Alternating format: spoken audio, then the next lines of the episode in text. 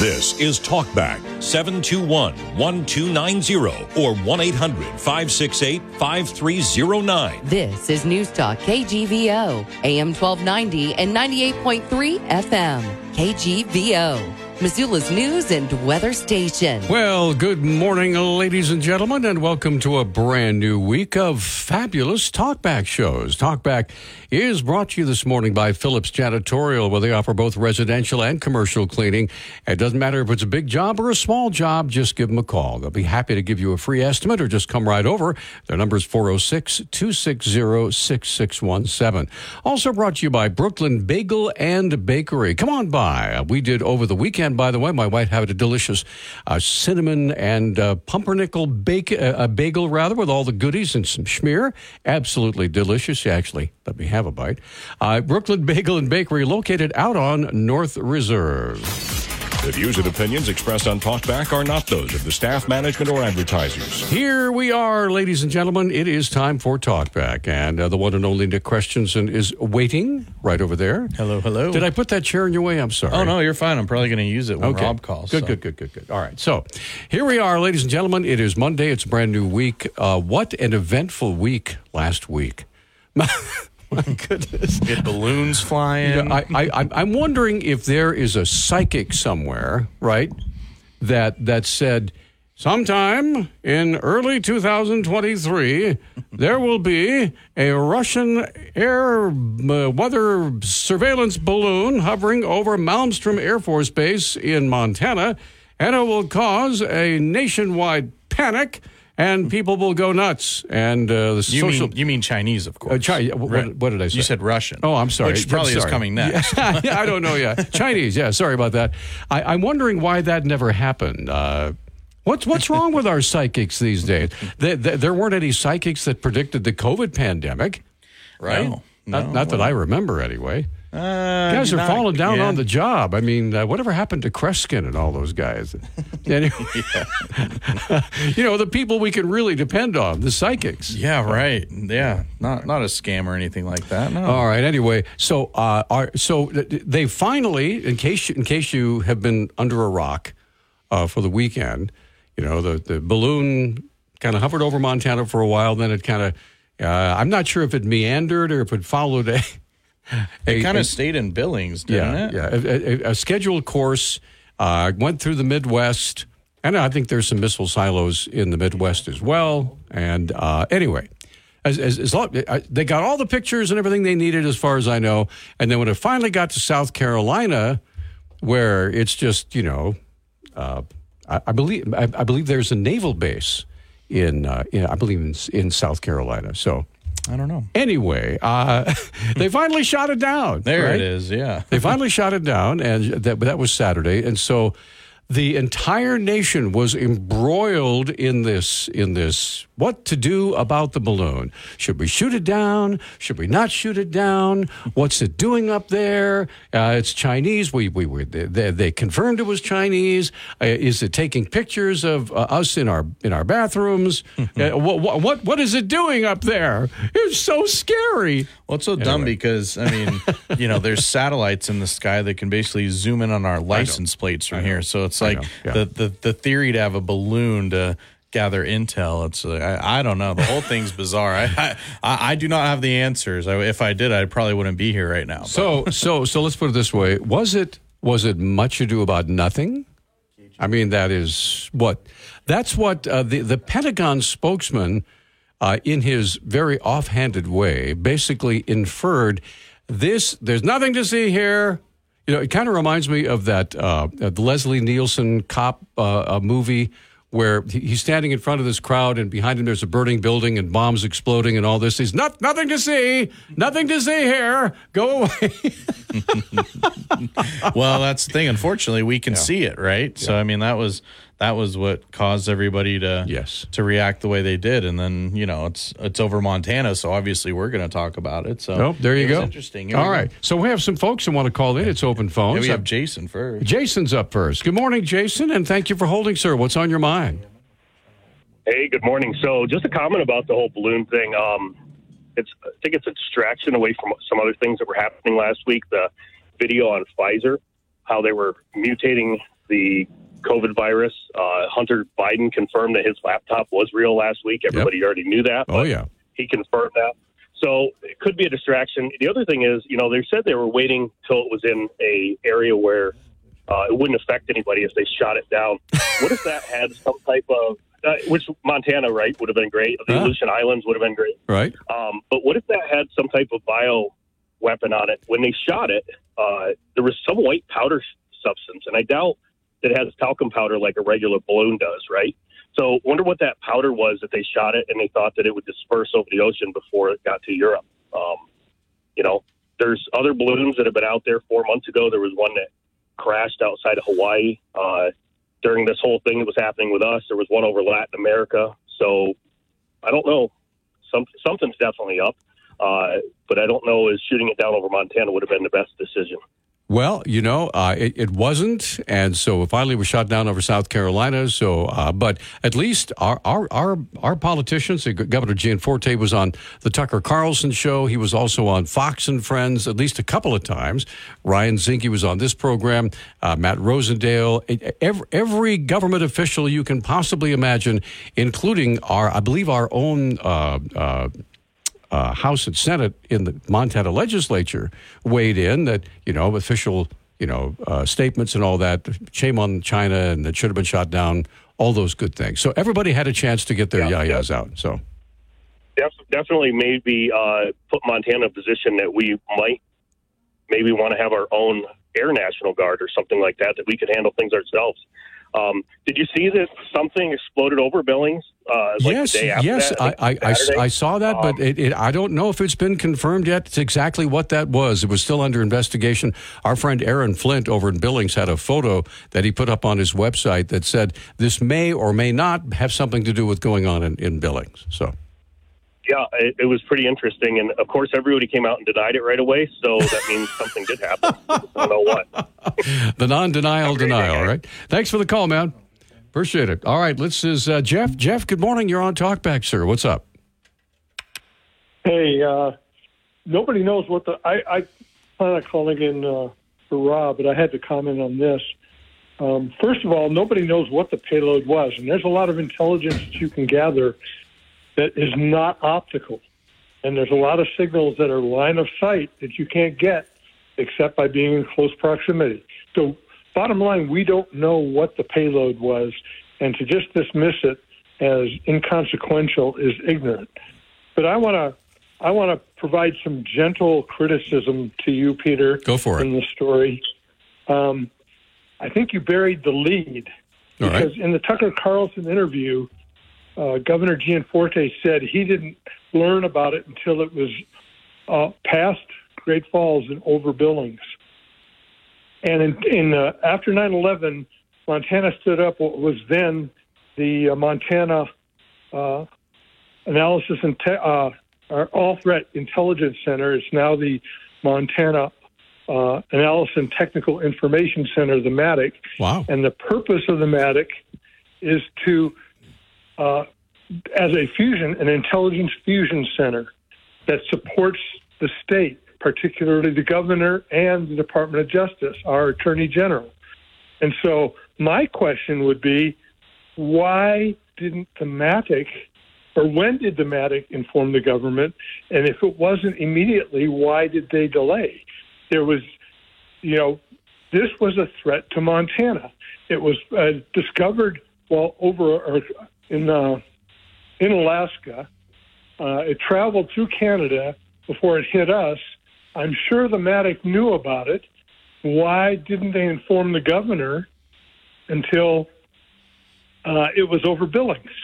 That to me seems like a uh, that that that's something. I'm not, I don't want to be too dramatic about it. That's a failure of the community to inform leadership. Well, that that's, that sounds like not on a the that, that sounds like the intelligence community failed us there in that in that respect. Right, and so um, and that falls under uh, uh, Attorney General Knudsen, who I admire greatly. But I think he needs to take a look at this and find out uh, just what was going on. Did he know about it, and did he did he um, say, ah, you know, it's not important enough to inform the governor yet, or did they not tell him? Uh, I don't know what the answer is. Uh, I'm just asking the question Well, of I'll- why did ahead. our state fusion center fail to notify state officials until the balloon had gone hundreds of miles into the state? Well, yours truly will be making some phone calls today about that. Thank you. Appreciate it. You, you betcha. Thank you, sir. And, and gentle critis- criticism, even not so gentle criticism, is just fine. We do the best we can here. We're going to take a quick break. Uh, we have Emmett, Kevin, and Susan all waiting on the line. And then at 9 o'clock this morning, ladies and gentlemen, uh, the one and only Rob Natelson will be joining us on the phone from the Independence Institute in Denver. We'll be right back. Jackson Hewitt. Be here as soon as we can. This is your captain. We are going to be experiencing some slight turbulence. Please fasten your. Oh, hold on. Just got a video of my cat. Imagine the pilot of an airplane was as confident as you are texting and driving. Seems kind of crazy when you put it like that. Visit StopTextStopWrecks.org. A message brought to you by the National Highway Traffic Safety Administration, Project Yellow Light, and the Ad Council. Everybody wants to know what Jason has to say. Hey, it's Peter Christian from my friend Jason Baker and his Rise Realty team. Had a chance to visit with Jason recently, and here's what's going on in the market. Listen up. The market started changing last January. I just got the uh, economic forecast from Goldman Sachs, who invests in our parent company.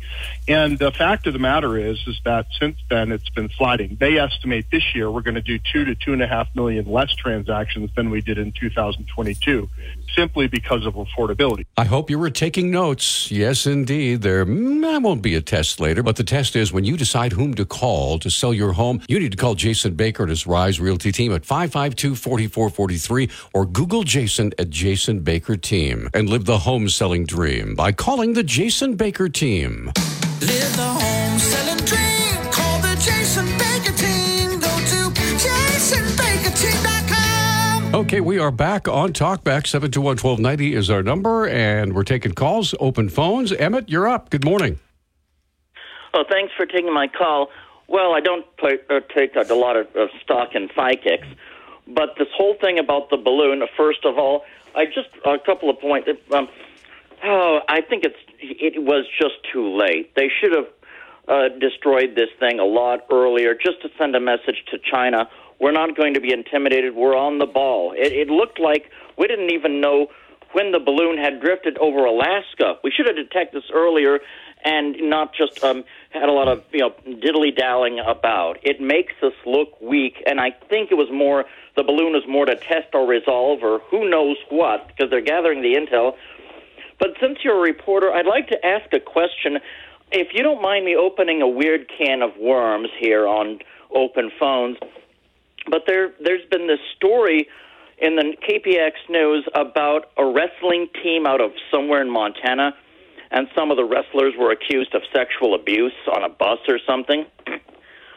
well, my question is, uh, according to the, the, the news report, um, something about they had restorative justice or something. Why are not the people that are accused of sexual abuse on the bus or whatever or hazing? Why aren't they under arrest? I mean, I hate sex offenders. I can't stand them. I don't understand this restorative justice thing. I've never sexually assaulted anyone in my life, but if I did, I'd be in a lot more trouble than having to go to a, uh, Okay, I, course I, about I. I, I have that right here. Uh, it's from it was from Kalispell, and it says Uh-huh. and it says, and I quote: uh, Two members of the Glacier High School wrestling team have been suspended from extracurricular activities for the remainder of the school year. One other student has received disciplinary action that has not been made publicly available following allegations of hazing and sexual assault, which were received uh, by the school. So that's that's that's what I have in a in a capsule form. Interesting. Yeah, because, you know, sex, sexual assault is a very touchy subject, and since it's a serious allegation, you have to know and state exactly what is being talked about here, because hugging and embracing is no sexual assault at all. So I just hope that if there really was a sexual assault, that the people face charges, not just some sort of restorative justice, because sexual assault is a very severe charge. It can't be made lightly, and it's about the worst crime you can do to anybody. But it's those are. I'm sorry to open that can of worms on No, open no. phones. That's all right. That, that's why that's uh, the, that's quintessential open phones, Emmett. That I appreciate it. Thanks for bringing that up. All right, let's move on. Uh, Kevin's up next. Good morning, Kevin. You're on Talkback. Hi. Oh, good morning, uh, Peter and Nick. Hey, um, you know, the thing about what's going on with this uh, China spy balloon is I think there's a lot of people that are, first of all, outraged. And a lot of people are finding the actions that our government has done is uh, unacceptable, and they're not going to tolerate it. Uh, you know, we have people hired uh, in charge of our government, and they knew the balloon was coming long before, and they foreseen it coming to Alaska. And with Intel, they could also tell where the air current was going to be. Um, you know, there's so many me- meteorologists around, and they can also know what's going on. They never gave anybody a heads up. Um, and to me, I am upset about it because it's basically dereliction of duty. And you can go ahead and point from anybody in the Pentagon all the way up to the head clown, Biden. I am. We are really upset about this because that balloon is traveling at I don't know uh, what forty miles an hour or so, maybe in the current. Why did it take so long before anybody reacted? They should have done it over the Aleutian Islands. Let me tell you this: as, if it takes us so long to take down a small balloon that's moving at 40, 50, 60 miles an hour, what about a nuclear missile? Do we have the capabilities at all? Do we? Because for what I've just seen in the last week, we don't. And I am so frightened for us, our country. Kevin, thanks for the call, man. Appreciate it. All right. Uh, Susan's up next. Good morning, Susan. You're on Talkback. Go ahead, please, ma'am. Well, tagging along with what the gentleman before me just said, this was uh, actually whether they collected the data or not, which I'm sure they did.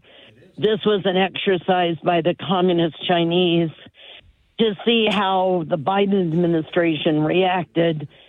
And the Biden administration proved to the world that they are indecisive and weak, and it's an embarrassment to the entire nation, uh, entire world, and it's actually terrifying to the of the rest of the world because with the United States weak as it is with Biden, the rest of the world that is good is in grave danger. And as Ryan Zinke so appropriately said, that he would himself shoot it down if he had the equipment. I too would have been willing to shoot it down in the Aleutian Islands. It was detected by our military equipment in Alaska the millisecond that it, it was over there, and it should have been taken down in Alaska. Why it was allowed to float across, and you notice that it dipped down, it didn't go floating carry carry across our state states. It deliberately went down to Warren Air Force Base in Wyoming. It went down to Missouri. It went deliberately across where we have very sensitive military equipment stored. And so this was a deliberate balloon and it is horrific. And I suggested over the weekend to both Ryan Zinke and Matt Rosendale that they start proceedings immediately for impeachment. This is dereliction of duty. It is also a high crime and misdemeanor on the part of Joseph Biden. Susan, thanks thanks for the call. Appreciate it. We're perfect timing. We're up against a break. We have uh, Sandy, uh, Adrian, and Roger all wanting to visit with us. We're going to come right back after this. Individual rates. Our news talk time now, 852. Let's get right back to it. Sandra Vasecka joining us on the phone right now, our city councilor. Sandy, good morning. Good morning. Um, there's a couple of things going on at council tonight that I wanted the public to be aware of. Yay. Um, I'll just hop right into it. So, um, there is one public hearing um, about the tourist home fee update, where um, those are like vacation rentals, VRBOs, um, Airbnb, those type of things. Um, so they want to increase the um, the registration fee um, to four hundred fifty dollars each year, and then the renewal will be four hundred fifty dollars each year. So um, they want to change it from I believe it's sixty dollars for a first time um, registration. So they want to increase that from sixty ish to four fifty, and then currently the renewal is thirty ish dollars, and they want to increase that to four fifty as well. So there's that public hearing tonight. Um, so if anybody has any um, feelings about that, I recommend them come to council. Also, um, there's a couple of things that there's going to be a final vote on, and um, there is a resolution um, that um, the city uh, or that the city council um, is trying to put through to uh, support um, a bill in the legislature. There's not a specific bill, but to support restoring local governments to the power to regulate single single use plastics. They want to do this so that they can like kind of put a ban on like uh, what are those uh, like straws, um, water bottles, uh, plastic bags. So um, I, I voted against that initially. So um, that's going to be the final vote tonight as well. And then um, there's the wonderful Higgins Avenue corridor um, p- planning project. The final vote for that is um, tonight as well. All right. Now the preliminary vote was was the last week, and it was ten to two, and you were one that opposed, right? Yes, um, John Contos and I did vote against that. All right. Sandra, thank you so very much. It's always a pleasure, and uh, we wish more of our city councilors would call in and check in. We appreciate it. Thank you, ma'am. Oh, I'll spread the word. And if anybody has any questions about um, what's going on tonight, um, please feel free to call me, 529-3851. And um, you can attend virtually or in person at 1, 140 West Pine. Excellent. Thank you, Sandra. All right, let's move along. Adrian's up next. Adrian, good morning. We got about three minutes before we have to take a hard break. Go ahead, sir. Hey, thank you for having me. Sorry, I know I'm sure you guys have heard so much about this balloon lately, but I just find it really interesting. I've seen a lot of jokes online about how everybody wants to shoot it down, but what if it's a biological weapon of some sort? You know, why can't we just drag it out of there, get it up there, hook it up, set it on a course of our choosing? You know what I mean? Oh well, we well, we could always we could always snag it, fly it over China, and drop it there. yeah, You're here, right, take yeah, this I mean- back. Yeah. I mean, I. Look, I mean, I guess we're, we're returning that lost they property. waited- Yeah, go, go ahead. I'm sorry. Go ahead. No, you're good. I, I guess it's good that they waited till it was over the ocean, and that's you know speculable to some people. But um, yeah, I just I my first thought was what's in the balloon. you know, I mean, uh, of course it can gather intel, but yeah, I mean, there's much more to it than that. So just a just a quick point, I guess. I just thought a lot of people were making a joke out of it. Shoot it down, and I mean, I guess yeah, shoot it down is a good thing in one aspect as far as you know we got to send a message, but you know there there are other things to think about as well, and maybe and maybe they investigated that already. I don't know, but so yeah, that's my Ad- point of the day. I guess. Adrian, we appreciate your call. Call us again, okay? Thank you. Appreciate it. Thanks. thanks. All right, let, we have about a minute and a half for Roger. Roger, you got one one minute and thirty seconds, sir. What? Uh, go ahead. You're it. Oh, good morning, gentlemen. Uh, first off, for your edification, uh, Peter, uh, the naval base at uh, Charleston is uh, basically just uh, tech stuff. Uh, all the ships have been moved out to Norfolk and Mayport. Okay. And there is a big Air Force base there in Charleston and a Boeing plant. Uh, now, onto the uh, balloon. Uh, that thing has been tracked. The military's been tracking it. I know that because the uh, even if the balloon material was stealth, the uh, payload underneath was definitely not. Uh, and uh, you got to remember the military is run by civilians. The Secretary of Defense, Secretary of Navy, Air Force, whatever, they're all civilians and the president. And uh, the last caller made a good point. Uh, didn't know if there was, uh, you know, about biological weapon. The Japanese during World War II uh, tried floating balloons over. They uh, with explosives, trying to set forest fires. They also had a plan to to drop uh, fleas with uh, bubonic plague, which never happened, thank God. Wow. But uh, uh, the uh, uh, the whole thing is, uh, Ro- you know, Roger, you don't Roger, know if we- a bomb we- in there Ro- Roger, we got about dropping we got about fifteen seconds. Quickly.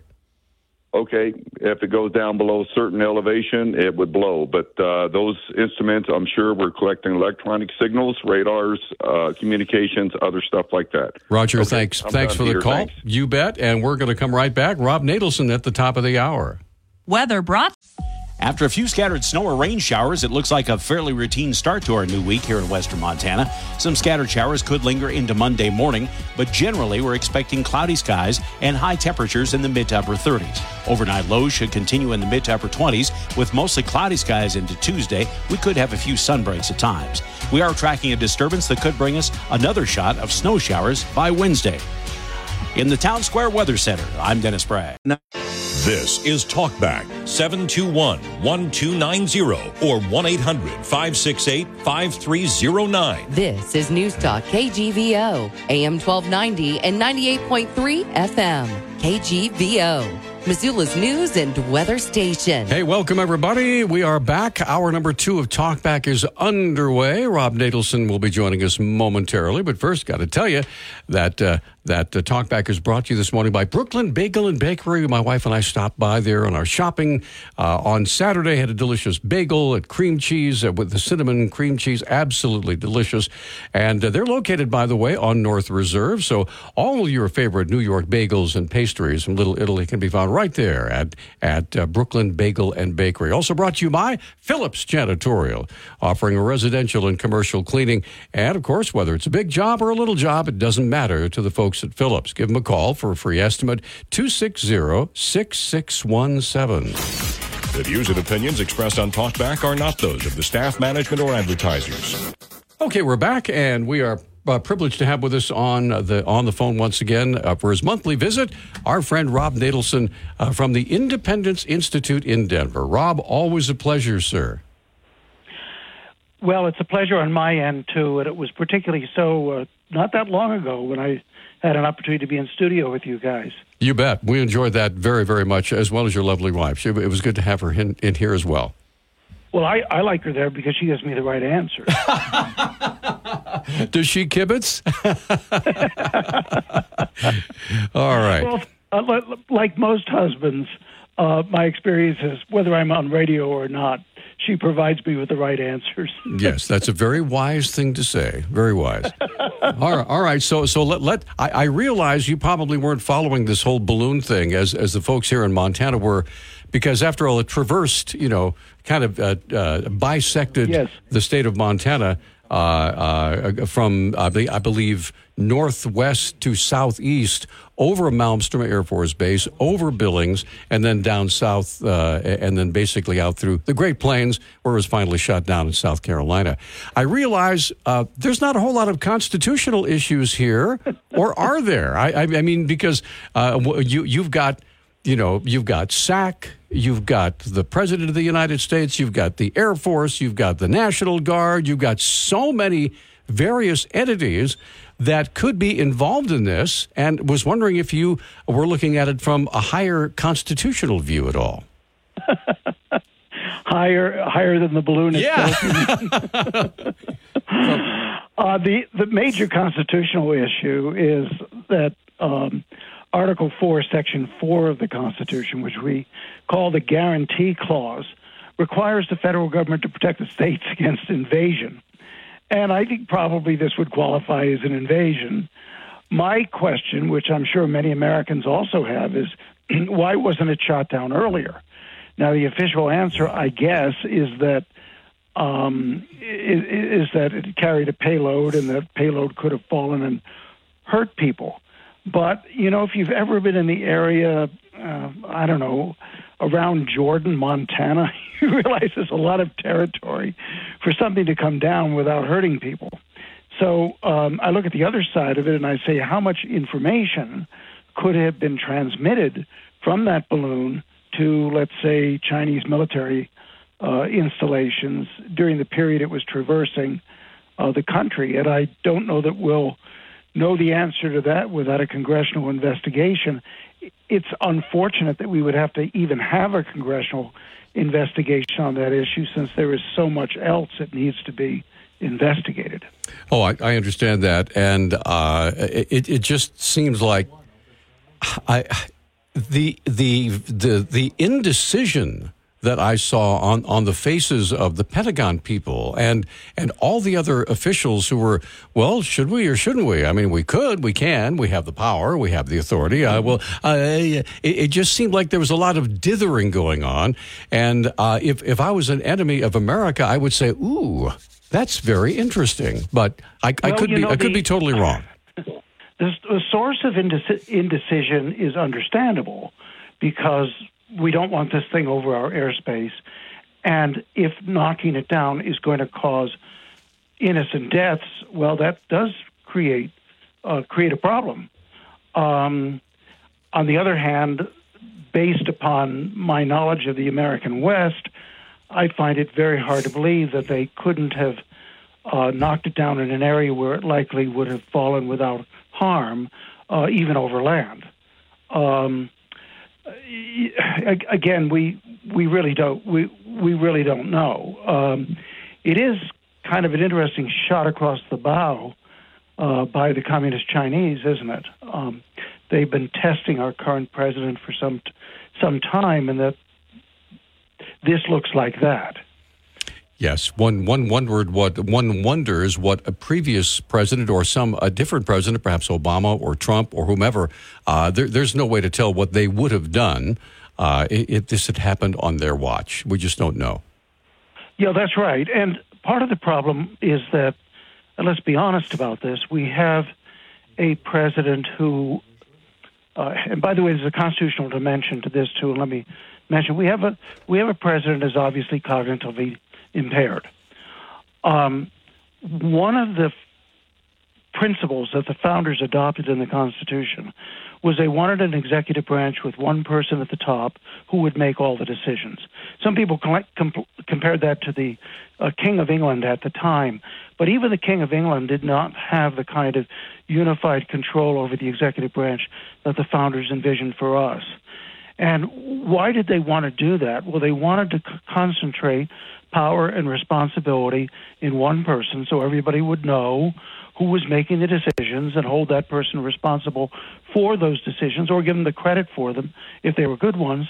Also, some of the writers at the time, um, including the, the, the founder's favorite international law expert, Emer Vattel, uh, wrote at length about what happens when a king or other chief executive is not really in charge. His ministers run wild.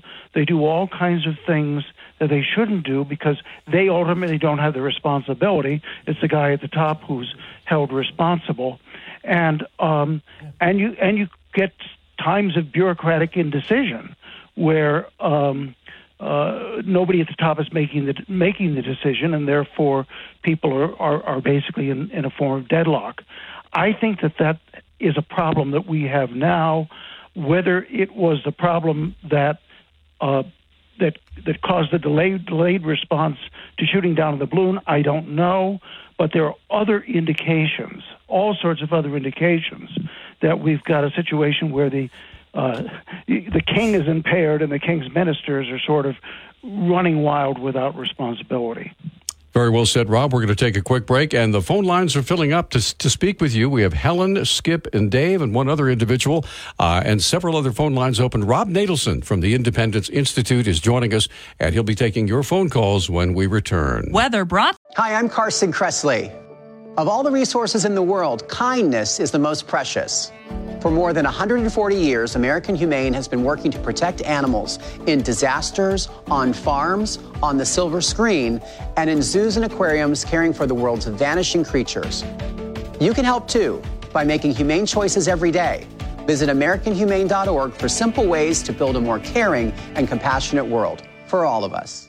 Okay, we're back on Talkback. 721-1290 is our number. Nick Christensen over there, he's been a busy guy answering a whole lot of phone calls for our guest on the phone right now, who was Rob Natelson. Uh, let us go right to the phone and say good morning to Helen, who's been waiting the longest. Good morning, Helen. You're on Talkback with Rob. With Rob. Hi, thank you for letting me talk. First, thanks to you, Peter, to Nick, the station, and to Professor Natelson for allowing him to speak once a month because it really helps our citizens learn about the Constitution. Thank I you, just wish it was required that our legislators would be have to listen to Professor Natelson when they're in the legislator in the legislature, and afterwards when they return home. The reason I say this, about a week or so ago, I listened to the discussion of the state senators on the Convention of Bill states, and it failed. All but one of the Democrats voted against it. I expected that as they do not want their constituents to have the ability to stop the outrageous a- actions from the Biden administration and this Congress that is spending so wildly. It's going to drive us into debt so that our country could eventually fail. But Professor Natelson, more outrageous were the 10 Republicans who cited their reasons as to why they voted against the bill. It shows that they do not know the Constitution. Yet all of these people are voting on laws we have to live under. Let me give you two examples and then I'll shut up. State Senator Theresa Manzella stated that if the Convention of States were approved, delegates could throw out the Constitution and write another one to take its place. About two weeks ago, I heard former Senator Diane Sands make an outrageous claim that Congress could come into the convention, kick out the delegates, take over, and write all kinds of amendments like losing our Second Amendment rights. Please, sir, would you address these two claims and help educate all of us as to why this could not happen at a convention of states? Thank you. Helen, thanks for the call. Wow, very interesting. Go ahead, Rob. Well, thanks, Helen. you know, I did serve as an advisor uh, some committees of the of the Montana legislature from time to time. But after I was given the job at the University of Montana of teaching constitutional law, I discovered that when the um, orientation program that faculty members participated in with the legislature occurred, what the dean would do is he'd get some guy out of retirement to give the constitutional law le- lecture because he didn't want me giving the lecture to the uh, uh, to the state legislators. Um, Helen, uh, quite a few decades ago, a campaign was begun by a group we call them liberal establishment interests. They included academics, they included uh, the media, uh, including the New York Times and the Washington Post. Uh, they included leading spokesmen, uh, like, for example, um, uh, Theodore Sorensen, the Kennedy speechwriter, and other people around the Kennedys, like Arthur Goldberg. And their campaign was basically to try to dis- disable the Convention of States procedure in the Constitution by spreading disinformation about it, by telling people that um, uh, all kinds of things that weren't weren't true. And uh, m- many of the people, uh, like Senator Manzella, who repeat this kind of stuff, may be unaware of the fact that what they're doing is they're simply serving as a mouthpiece for untruths made up by people who want to protect the, the federal government from from any kind of citizen response. Um, and it- one, one, one good example is the claim that the convention could throw out the Constitution and start anew. There is zero evidence for that. Um, the convention operates under the Constitution. It's subject to the limits of the Constitution. And what these people don't know is we've got 200 years of, of case law, ca- cases from the courts, including the Supreme Court, essentially saying that no assembly operating in the in the amendment process can change the amendment process. Uh, if you read Article 5 itself, the amendment article, it says the amendments have to be to this Constitution, this Constitution. They, they, they can't throw it out, okay? Um, I was amused about uh, a year and a half ago when a, a, uh spokesman for the John Birch Society said that, well, once you've got a constitutional convention, which of course this is not, once you've got a constitution, constitutional convention, uh, then um, uh, it could do anything, and the courts say so.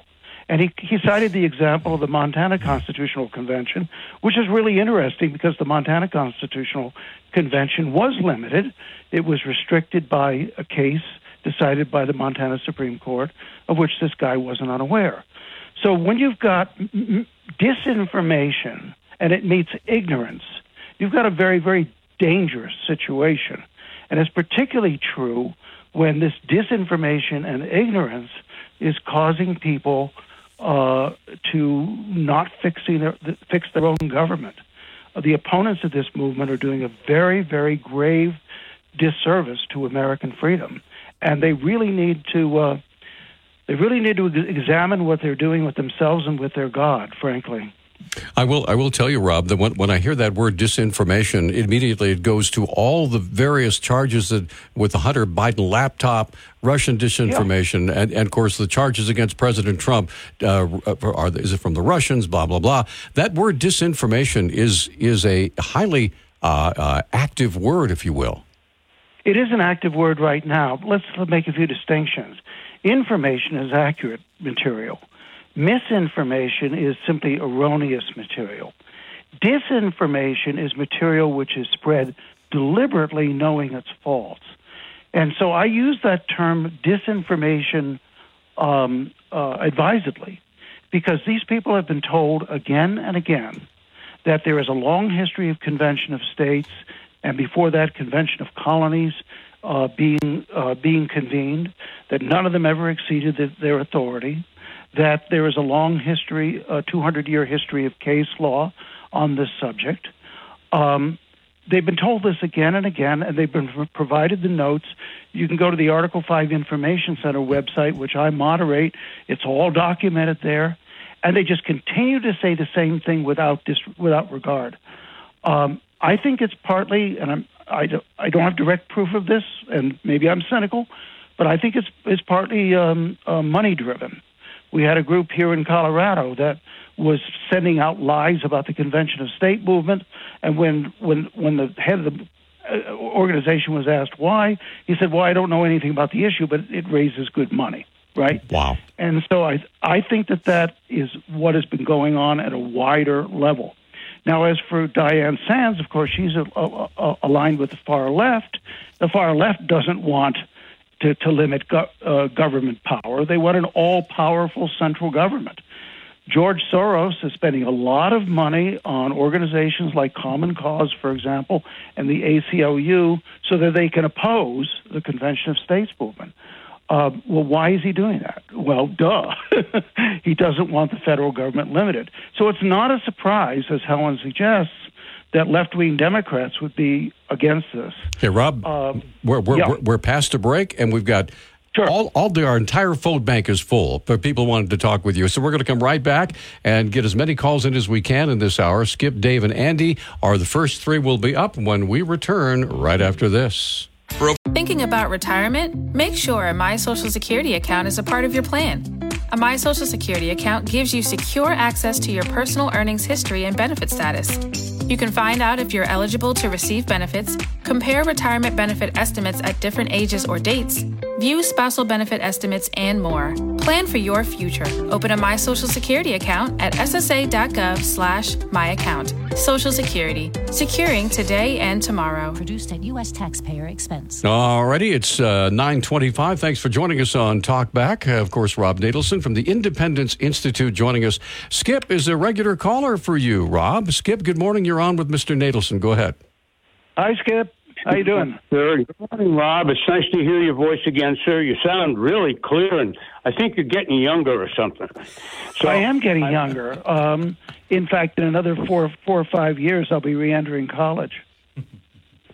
How wonderful is that? My goodness, can I come to one of your lectures when you graduate again? so I, I thought your answer to Helen's question was amazing and wonderful and comprehensive. Thank you. I almost made me forget what I wanted to ask you, and it has to do with our legislature right now is in session for three months, about two months and one week left, and out of every two years, there's so much stuff they're going they're going through. There's uh, people that even you know, like uh, uh, is, is, has another bill that's coming in, SJ seventy, uh, sorry, SB seventy three, having to do with auditing the government. And then also, Jason Ellsworth has a couple bills that are coming in that are important for uh, anybody that was will even be thinking about subdivisions or family transfers of properties. And then David Beatty has a couple coming in that uh, I think already made it through the House of Representatives that are going up to the Senate, uh, having to do with election integrity at the machines with heavy penalties uh, and uh, and auditing our, our own local elections. Really important things for the future. So I'm asking, will you please encourage people while we have this three months to learn as much as they can about stuff that's possibly going to affect them? And also, sir, there's three or four important bills that will affect our state constitution up or down about things like the privacy in Article 2. Okay, and let's, also, let's let's let him answer those. Uh, we, we, the phone lines are full. Skip, thank you. Thanks for the call. Go ahead, Rob. Okay, well, my answer won't be very long. Uh, first, thank you, Skip, for the rundown. It is important.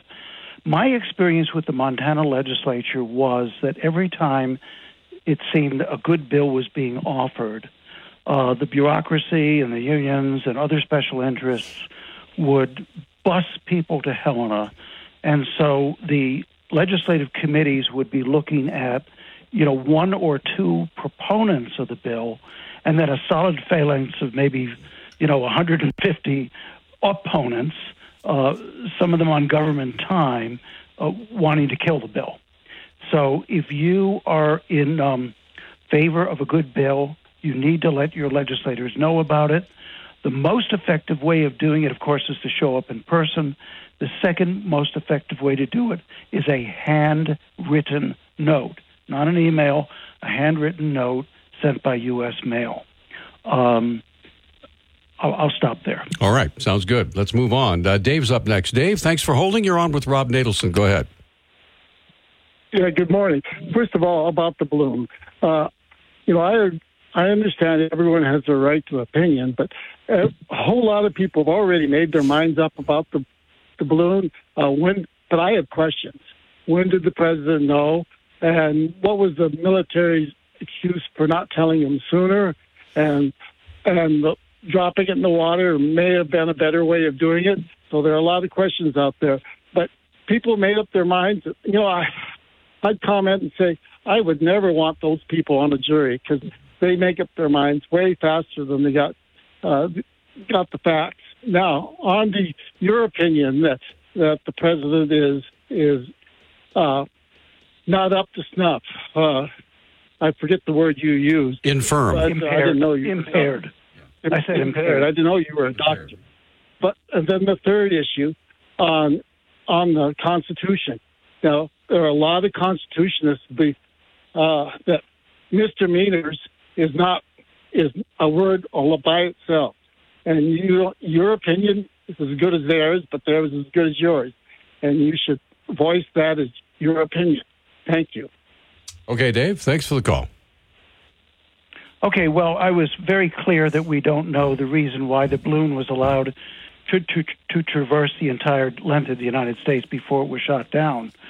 Um, the military has a reason, we have no way at this point of of assessing the validity of that reason. That's why there's probably going to have, going to be a, a congressional investigation uh, into this on the impairment of the president. Uh, that is my opinion. Uh, it's based upon watching him uh, over well many many times. Let's just say. All right, let uh, we're up against another break. We're going to come right back. We have, let's see, we have Andy, uh, Mar- uh, Wingnut, and Marilyn all waiting to visit with you. We're going to come right back. Rob Natelson from the Independence Institute joining us uh, on the phone from uh, from the Independence Institute in Denver. We're going to come right back with more right after this. Okay, we're back on Talkback. 721-1290 is our number, and so many folks are taking advantage of that for the opportunity to talk with uh, Professor Rob Natelson, Dr. Rob Natelson, of course, with the Independence Institute. Andy's been waiting. Oh, I'm sorry. Uh, it's, yes, Andy. Andy, good morning. You're on with Rob. Go ahead, sir. Hi, Andy. Uh, good morning, Rob. Good morning. Thanks for taking my call. Um, at the beginning of, of the uh, 9 o'clock hour, you, Rob had mentioned um, that he thought that China was testing uh, Biden with uh, uh, flying this over. Uh, Did I get that right? Kind of testing his his mettle. Yeah, that's an inference from what's what's happening. All right. So, what do you think the Chinese thought of uh, the Trump administration when uh, there were three, at least three balloons that went over during his time in office, and he didn't shoot any of those down? So it looks to me, um, Biden's first instinct was to uh, to shoot it down, and the military stepped in and said, "Hey, you know, the civilians could get hurt." But now, when when that was going on, when Trump uh, was in office, and three balloons went over, none of them were shot shot down, and we weren't uh, made aware of that. What do you think that says to the Chinese? Well, maybe they were trying to test Trump too. And and what do you think that that? How do you think that would show? What, what do you think they they thought of that? Do you think they thought he was weak, like you like you inferred? Uh, the Chinese thought Biden was weak. No, I didn't say I didn't say what the Chinese thought. I said I thought that the Chinese were testing Biden as they test every president. And and if what do you what do you think about uh, Trump not shooting it down? That certainly looks. I mean, every all the Republicans are coming down on on Biden for being weak. Well, right? if, if, if I may, if I may, he- if, even though he if I may interject here, uh, President Trump has claimed. Uh, I saw the headline this morning that he didn't know anything about those three balloon flights. So there you go. Uh, you can take that for what what you whatever you think it's worth. Yeah, I have no way. I don't. Th- I don't think that's worth It's a very, it's a very good point. We have no way of of sorting that out. I mean, we have no Yeah, way so of is- knowing what the Chinese Communist leadership thinks of Joe Biden, but we do know that traditionally authoritarian governments test presidents from time to time. You know, just like any bully does. You know, you kind of you push the line and see what you can do. Um, So what they we- thought of Trump's that if- non-response, I don't know. Well, what do you? Th- uh, you but but most Republicans, and I think you inferred inferred earlier in the show you, that Biden's weak. So No, do said- you infer I now? said- I, I said I think that he's impaired. Let me give you one example of where I think Biden made the correct call. Biden was in an interview and he was asked whether if the United if the Chinese uh, launched a, an invasion of Taiwan, the United States would respond militarily, and he said yes. And he was asked a second time, uh, would would do you do you mean we would respond militarily? And he said yes. That was the correct response because am- ambiguity in a similar situation helped helped to bring on the Korean War. Interestingly enough, though, the Biden team tried to walk back his comments, and that um, so there is often a uh, a disconnect with between what Biden seems to want and what his team seems to want, and I think that the uh, uh, the supposition that he is impaired understand uh, explains partly what is going on in the Biden administration. Why you see this uh, this motif again and again of Biden will make a statement and then they sort of have to walk it back, or uh, or uh, people will. Um, uh, will, will will make a will make a move that quickly has to be reversed. A strong president would not allow that to happen. A, uh, a, strong, president, would what would not allow that to happen. Would In other want words, to shoot down. if- if- would want to shoot if- down that balloon. No, no, that's not what I'm talking about. What I'm saying is well, that if uh, you have a strong president and his staff starts wa- walking back what he said, a strong president's going to fire those staff members. I think your inference that that Biden is weak or somehow incapable because he did not shoot down that that uh, that balloon. No, that, And, that's not Andy, what I'm Andy, implying. and, Andy, I- I- we we we pretty much Andy, beaten that's not what I'm Yeah. implying at all. Yeah.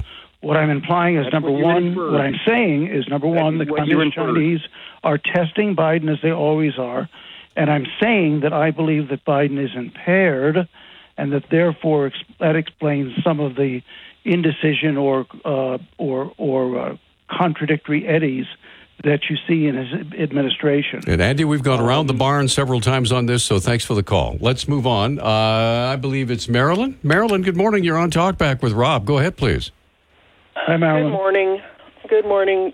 So, there's a ton of evidence out there that this person in the White House is a traitor. He ha- he's been bought and sold. He's a foreign agent connected to China, Russia, Ukraine, Albania, the Sinaloa cartel. So you know, and this this this crock of stuff that he was concerned about, you know, some lo- innocent lives being lost over Montana if he would have shot that thing down. Baloney. The deaths that are happening across the border and with the fentanyl and the babies in the womb by the thousands, he doesn't care about life.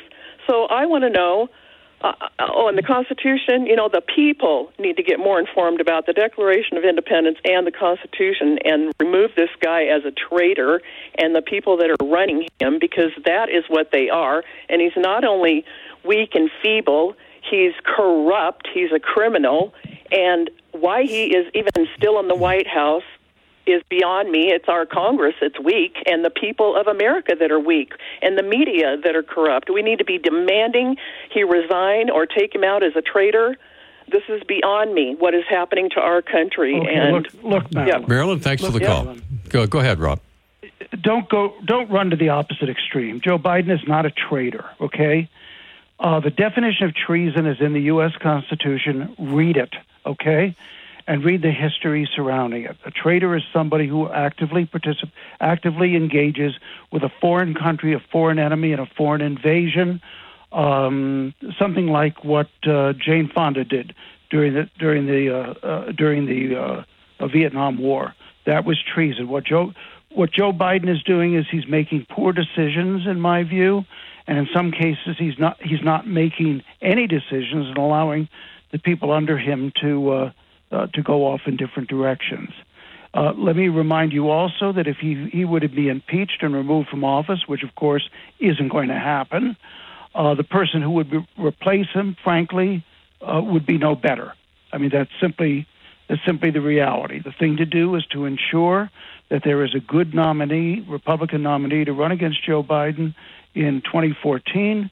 And the other thing to do is to, I'll circle back to the Convention of States issue, is to find a way that to reduce the overweening power of the federal government so that when you do get a poor president, uh, he has less ability to to uh, to ruin the country. And with that, we're up against another break, and we have uh, Mr. Wingnut, we have Eric, and Fawn, I believe, a first time caller. So we're going to come right back. Rob Natelson, uh, kind enough to join us for this hour from the Independence Institute. Back after this. Lorraine knew she wanted to adopt a teenager from foster care. I love teenagers. I think it adds an element of fun because you can really do activities as a family that everybody loves. The Dave Thomas Foundation for Adoption believes you're never too old for family. More than 20,000 children in the U.S. are at risk of aging out of foster care without a family. Learn how you can help at davethomasfoundation.org. Hey, thanks for joining us on this Monday edition of Talkback on this February 6th. Rob Natelson is with us from the Independence Institute in Denver. Let's move on. Uh, get Mr. Wingnut on the line. Mr. Nutt, good morning. You're on with Rob. Well, good morning. I greatly appreciate you taking the time to visit with us, Dr. Natelson. And for Uh, your answer quite to all right. Helen. And by the way, uh, just to clarify for you and for Peter, I'm I'm not a real doctor. Okay, Doctor Natelson is my brother. He practices he he practices obstetrics in Salmon, Idaho. Uh, does a really good job there, but uh, the one doctor is enough. I'm Rob. Okay. All right. Salmon is a neat place too. Um, it is. Anyway, and especially your answer to uh, Helen's Convention of States uh, question. But I kind of want to take a right hand turn here and talk about the Fourth Amendment. I had this random thought this morning: is how come the Fourth? You know, we have agencies that are uh, in in the habit of they've turned from law enforcement into into surveillance agencies and are collecting vast uh, amounts of our personal data. And this will be especially true we, uh, now that we're on the threshold of uh, central bank digital currencies. And so, I'm, my question is, i- in what are your thoughts about the Fourth Amendment and the government collecting our uh, personal data without a probable cause, and us being secure in our person's houses, papers, and effects? That's my Yeah. question. Thanks for the call. Uh, I can't give you a definitive answer on this. Let me just tell you what the problem is. First off, the Fourth Amendment. People often ask me whether we have a living constitution or or a fixed constitution, and that is, and, and the answer is that some parts of the Constitution are are essentially designed to be living. They're designed to be very flexible. And one of those is the Fourth Amendment. The Fourth Amendment essentially assigns to the courts the responsibility of determining whether a search is reasonable or not. Well, the Fourth Amendment, as you know, was drafted and passed at a time when electronic surveillance didn't exist. And so what's been happening is the courts have been trying to resolve the issues of electronic surveillance on a case by case basis, which is which can be a slow procedure. So we know, for example, that flying over somebody's house and using infrared to inspect what's inside the house, that's a violation of the Fourth Amendment, not because the founders thought um, thought that thought anything about infrared uh, uh, uh, search procedures, but because the courts have decided that's an unreasonable procedure.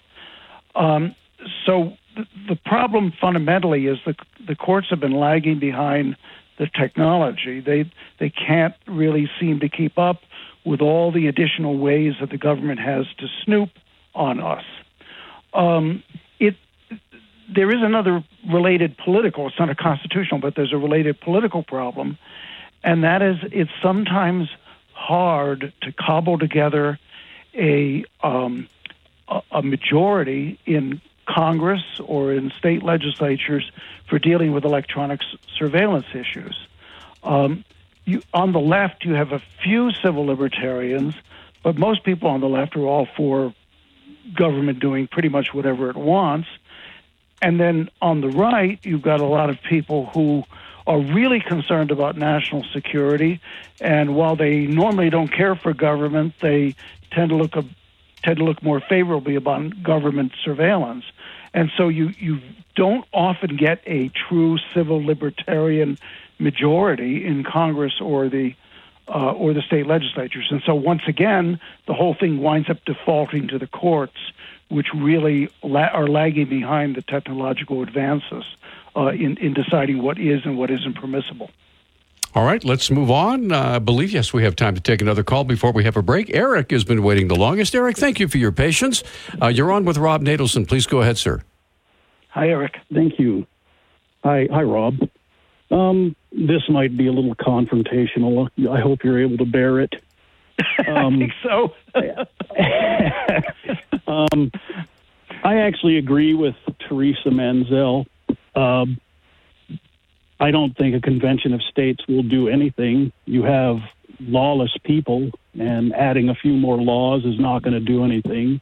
We actually have the structures in place to take care of this. We just don't have the political will. Our states, our governors could do things, but they do not have the political will. Uh, you brought up uh, concerning this that we should get in touch with our God if we don't come down on your side of the issue. I believe those are your words. And I would suggest that the only access one has to God is through the person of Jesus Christ. And if you are trying to access God outside of Jesus Christ, you're committing idolatry. Okay, well, does that um, make sense? Let me let me respond to those in inverse and, and order. Could I, could I could I could I have one could I have one more thing I'd, I'd like to say? All right, go ahead. Um, so there's far you're you're saying that Joe Biden is not uh, a traitor. I would suggest that all of them are traitors. They are all enslaved to the banking cartel. That is not a part of the federal government. It is a private entity and it's controlled not only through in this country but in foreign countries. And so we have a system of banking that allows them to spend money unlimitedly. And there's my comment. All right. Tell you what, Rob, uh, if you don't mind, uh, we're up against a break here. I, I know there's a lot there in what Eric had to say. So uh, we'll let you comment on that after this one minute timeout. We'll be right back after this. How is your drive to school? Let me tell you, I had to get my iced coffee first. I just can't seem to put it down. My favorite rapper just announced a tour. My phone was buzzing like crazy. I'm so excited. I had to text all my friends right then to talk about it. Then someone started calling me and. Let's try that again. I turned my phone off right away. I never drive distracted. Visit StopTextStopWrecks.org. A message brought to you by the National Highway Traffic Safety Administration, Project Yellow Light, and the Ad Council. Okay, we're back on Talkback. Eric had uh, quite the soliloquy there. Rob, uh, it's all yours, sir. Go ahead. Well, first off, um, regarding Convention of States, when I say that the, uh, some of the opponents need to get in touch with their with their God, um, I'm ref- I'm not referring to those who are genuinely perplexed regarding the situation or just don't know much about it, but those who have been given information that directly contradicts what they uh, claim to say, and never, nevertheless continue to repeat inaccurate information uh, again and again to try to uh, prevent the people from raiding on the federal government. Um, as for Eric's point about uh, you know amendments won't make any difference, Eric, I've got several articles on the Article Five information website uh, addressing that. Uh, suffice to say that amendments have always made a difference. They've made a huge difference, and they also uh, restructure or strengthen political will. Let me give you an example. If a special, if a if a um, lobbyist for a special interest comes to a congressman today and says, you know, we want you to pass this program to give us $10 billion, uh, the congressman doesn't have much of an excuse. But on the other hand, if there's a balanced budget amendment in effect, a balanced budget rule, the congressman, congressman can say to the person, you know, unfortunately, we've got this balanced budget thing, and uh, and and the priorities have already been set. I'd like to be able to help you, but I can't. It's a very a, a constitutional provision can set up a very very different political dynamic, which explains why uh, explains why 200 years after passing the Bill of Rights, uh, the, the Bill of Rights is still largely in effect. On the issue of treason, when the founders met, they were aware of a long history in England whereby political opponents would simply refer to each other as traitors, right? And if you if you got enough control of Parliament, you could label your opponents as traitors and uh, and uh, uh, convict them, try them, convict them either in Parliament or in the courts, and then have them drawn quartered. One of the one of the things that the founders made a priority, and they wrote it into the Constitution, was to provide a narrow definition of tr- treason, so that we're not in a situation where Democrats are calling Republicans traitors for, for policy differences, and Republicans are not doing this the same to Democrats. We need to be very careful about the way we uh, throw that word around treason. A policy dif- difference is not treason. Even corruption is not uh, is not generally treason. Treason is an extremely serious capital crime which the founders justifiably uh, uh, created, it, uh, provided a narrow definition for. Uh, as for Eric's theological comments, obviously I'm Jewish. I disagree with his theology, uh, but this is not a show about theology, and so I'm going to let that pass. All right, let's. Uh, we have about two, th- four minutes left. So, Emmett, I think you may be our last caller with Rob Natelson. Go ahead. Oh, thanks. I'm sorry if on, uh, the new caller couldn't come on or whatever happened. I would have liked to heard her comments, but I do have a, a short question and it's about Jane Fonda. I, I was a baby during the Vietnam War, so I don't know what happened with Jane Fonda. What did she do that was treasonous? Or, I mean, go to Vietnam, I'm not kind of confused. I need the history because I would have been protesting peacefully the Vietnam War and the draft had I lived as a teenager in that time. And, you know, that's not treason, but did Jane. Whoop, I think we, we, we, we, yeah, we lost oh, I'm sorry. What's that? We I lost we, Rob. We lost Rob, but Rob's back now. Oh, so. okay. Uh, Rob, are you back with us? I am. Okay, all right. Uh, uh, Emmett was asking about Jane Fonda. Yes. What what exactly did she do that you termed as treasonous? Oh, um, treason is providing direct support for an enemy in, in, involved in um, uh, involved in active hostilities against the United States. I think it's called Uh, called James- providing aid and comfort to the enemy, right? That's right. That's right. Uh, and so it's uh, aiding an invading army or aiding an enemy in a time of war. The Vietnam War was, although people say it was undeclared, it was de facto declared because of the Tonkin Gulf Re- Resolution. She went over to North Vietnam. She, uh, as I recall, she made um, broadcasts uh, supporting the North Vietnamese cause. She called for North Vietnamese, victory. She used her celebrity and her ability to gather attention to uh, aid, to give direct aid and comfort to an enemy with which we were engaged in, in active hostilities. Uh, she was never acu- acu- formally accused or tried of treason, but in my book, what she did was treason. All right, we have exactly two, uh, about two and a half minutes left, Rob. It is all yours. We're done with phones. So uh, t- tell us what you're working on and how we can get more information about uh, finding out what you do. Well, um, of course, I write every week, sometimes more often, for the Epoch Times newspaper. I'm currently involved in a series uh, called Ideas That Form the Constitution that actually goes back and examines uh, the uh, the contributions of the, the thinkers, the the idea people that the that the founders relied on in writing the Constitution. I mean, John Locke would be a famous example. He's he's the uh, the feature this week, but the series goes all the way back to Socrates, actually, and will continue uh, right up to the founding era. I've just been given a commission for the from the Epoch Times to do another series on individual founders and how they contributed to the Constitution. People tend to think, you know, well, James Madison, but actually the Constitution differed somewhat from James Madison's views.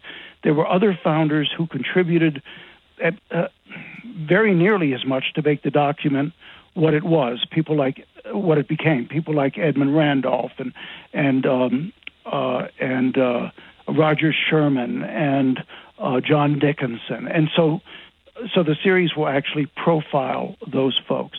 Uh, in addition, all of the things I write uh, are posted at independenceinstitute.org, uh, the web page of the Independence Institute. Excellent. Rob, as always, thank you so much for being with us. It's always a pleasure to have you, and we appreciate you taking all these calls today. Thank you. I always love to talk to Montanans. All right, it's a high point for all of us. We appreciate it. Thanks, Rob. Have a great day. All right, so uh, what's coming up on tomorrow's fabulous program, Mr. Nick? Uh, Global Hotspots with Mehrdad Kia and Michael Mayer. All right, so there you go, folks. Uh, it's not that there's nothing going on around the world. I think we're probably going to talk about. yeah, I think we'll probably talk more about the balloon tomorrow. It could be. guess. It could be. I think it'd be very interesting. I want to say thank you to, by the way, all your calls. You guys were great. Uh, uh, you were all polite. You were all respectful. We appreciate that. And uh, that's what sets Talkback apart from a lot of other shows. It's not a lot of name calling and yelling. It's basically a thoughtful conversation. And, and, that's, that's on you. And we appreciate that. You guys get out there and have a great day. And uh, it's getting warmer and warmer. Hopefully, spring's on the way. We'll see you tomorrow morning, bright and early at 6 o'clock for Montana Morning.